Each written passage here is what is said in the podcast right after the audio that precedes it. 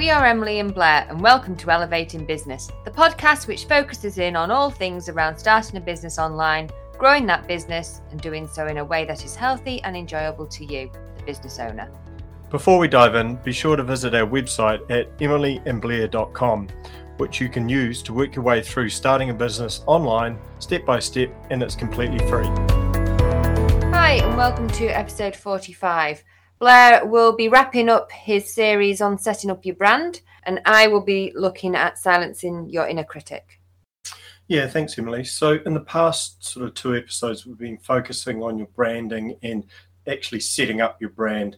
So, once that's been completed and you're ready to go with a, a good, solid branding package, what we want to do is we want to talk about representing your brand because it's one thing actually having a brand, but then actually using, implementing, and representing your brand is, is super important. Otherwise, there's just no point in even having it. Okay, so we touched on implementing your brand in the last episode 44, but basically want to reiterate that now. So everything you send or connect with people on should be branded in some way. Okay, so that portrays a professional business and people will trust and support you better this way you should basically consider as part of your business how you want to be seen. So, what I would do is sit down and brainstorm some words which are important to your brand. So, this isn't what we talked about in episode 43, where we brainstormed a whole lot of words that we wanted to use for our brand name. What these are parts of how you want your brand to be seen. So, that's examples of this could be that you want your brand to be reliable or you want your brand to be seen as trendy or personable or caring. So these are actually um, more emotive parts of, of your brand and how, how that wants to be presented.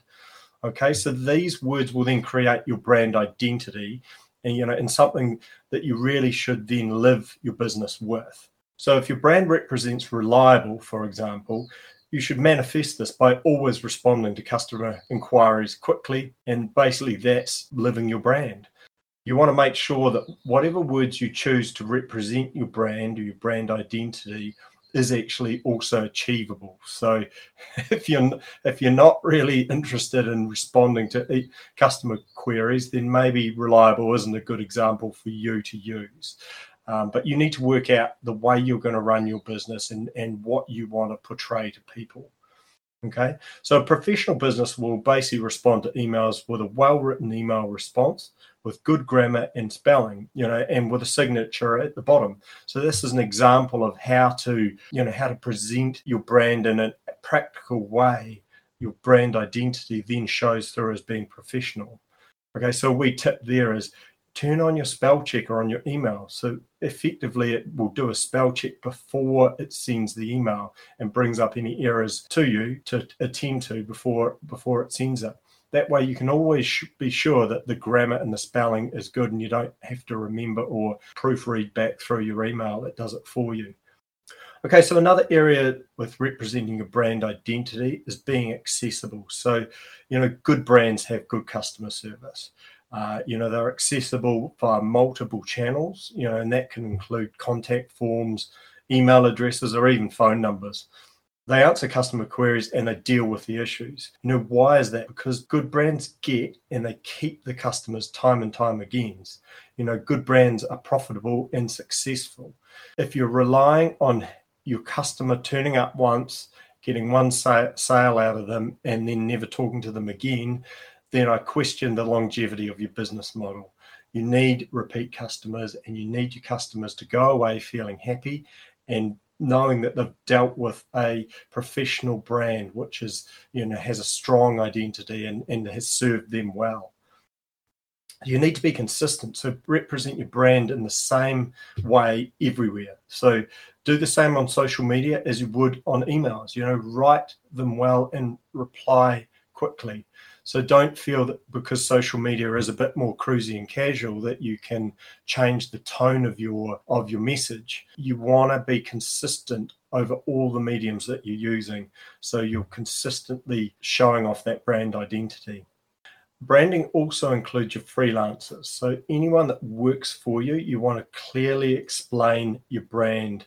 So, that branding board idea that we talked about in episode 44 really help here. So, you can basically send your freelancer the branding board and say to them, This is what our brand is about. That's especially important if they're dealing with customers in a customer service role, which a lot of us will probably use our first or second freelancers to do is to deal with that customer service side of things.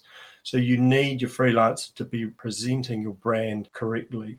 You know, you may wish to put together a brand document which goes on beyond your branding board to describe your brand, what it means, what's important to it, you know, and how you want it to be practically presented so and represented so you know that's company wide and that might be that you set you know as, as much detail as you set you know response time frames for customer service you expect them to reply within three hours you know every time or, or whatever it is you know. So you want to get real granular with that whole brand identity and how you want that presented because the more detail you go into with freelancers the better response and, and uh, representation you'll get from them so, as an overall conclusion for branding, you know, branding and representing your brand is so important. It's about being obvious and consistent to your customers. It's about representing who you are and what's important to you through your business and your products. Yeah. You know, good brands stand the test of time, and all successful businesses are built off them. So make sure you set yours up well and live it in your business. So that completes our three part series on branding and uh, Emily will go through some mindfulness. Yeah, I'm uh, going to be talking to you about silencing your inner critic. So, I mean, as we know, we all have a, a voice in our heads that doubts ourselves sometimes, you know, thinks, oh, I can't do this, I can't do that. We all sort of feel like that from time to time. But those feelings of inferiority, shame, and self criticism can actually really have a negative impact on your health and your well being long term. So it's really important to start believing in ourselves a little bit more, having a bit more confidence in what we're doing and silencing that inner critic. So, how can we do that? How can we start that? Well, one of the first steps is to become aware of it. Now, you can't do anything about something that you're not aware of. And one of the ways of um, becoming more aware of what you're being critical about is uh, meditation. And it makes you become a little bit more mindful. And I've mentioned it a few times meditation um, and how, how it can help you, but it really is really important. And it can help raise your awareness of your inner voice and those inner critics. And it's simply an ability to recognize your thoughts before you engage with them. Also, comparing yourself to others. Now, we all do it. We all compare ourselves to, to other people. But really, you need to stop doing that. The only person you need to be worried about is yourself and your progress and your self image. Okay. And just comparing yourself to others isn't going to help you. Maybe try to practice self compassion. Life is perfect, and so are we. Accept that. Start to love yourself. Be happy and content in who you are and what you're doing. Maybe even starting a self gratitude journal, getting into the habit of writing things that you like about yourself, things that you are pleased about uh, in the past that you've done, or perhaps in the uh, future things that you've got coming up. What are you grateful for? It could be um, to do with your family, uh, your partner, uh, and also sort of things that you've achieved yourself. And that sort of positive self talk can be considered a really good practice for self compassion and making you more positive in yourself. And again, trying to get rid of that inner critic telling you you can't do something when you can and you are a, a, good and happy person and thinking about what matters to you being hard on yourself and beating yourself up isn't helpful so thinking about practicing um, self-compassion and starting your self-gratitude journal trying to get rid of that inner critic saying you can do something having a more positive attitude in your work and in your home life is going to make you a better, more rounded person in the future. Yeah, that's great. Thanks, Emily. Okay, that's all we've got time for in this one. We'll see you in the next episode. Any links and resources mentioned in this episode can be found in the show notes.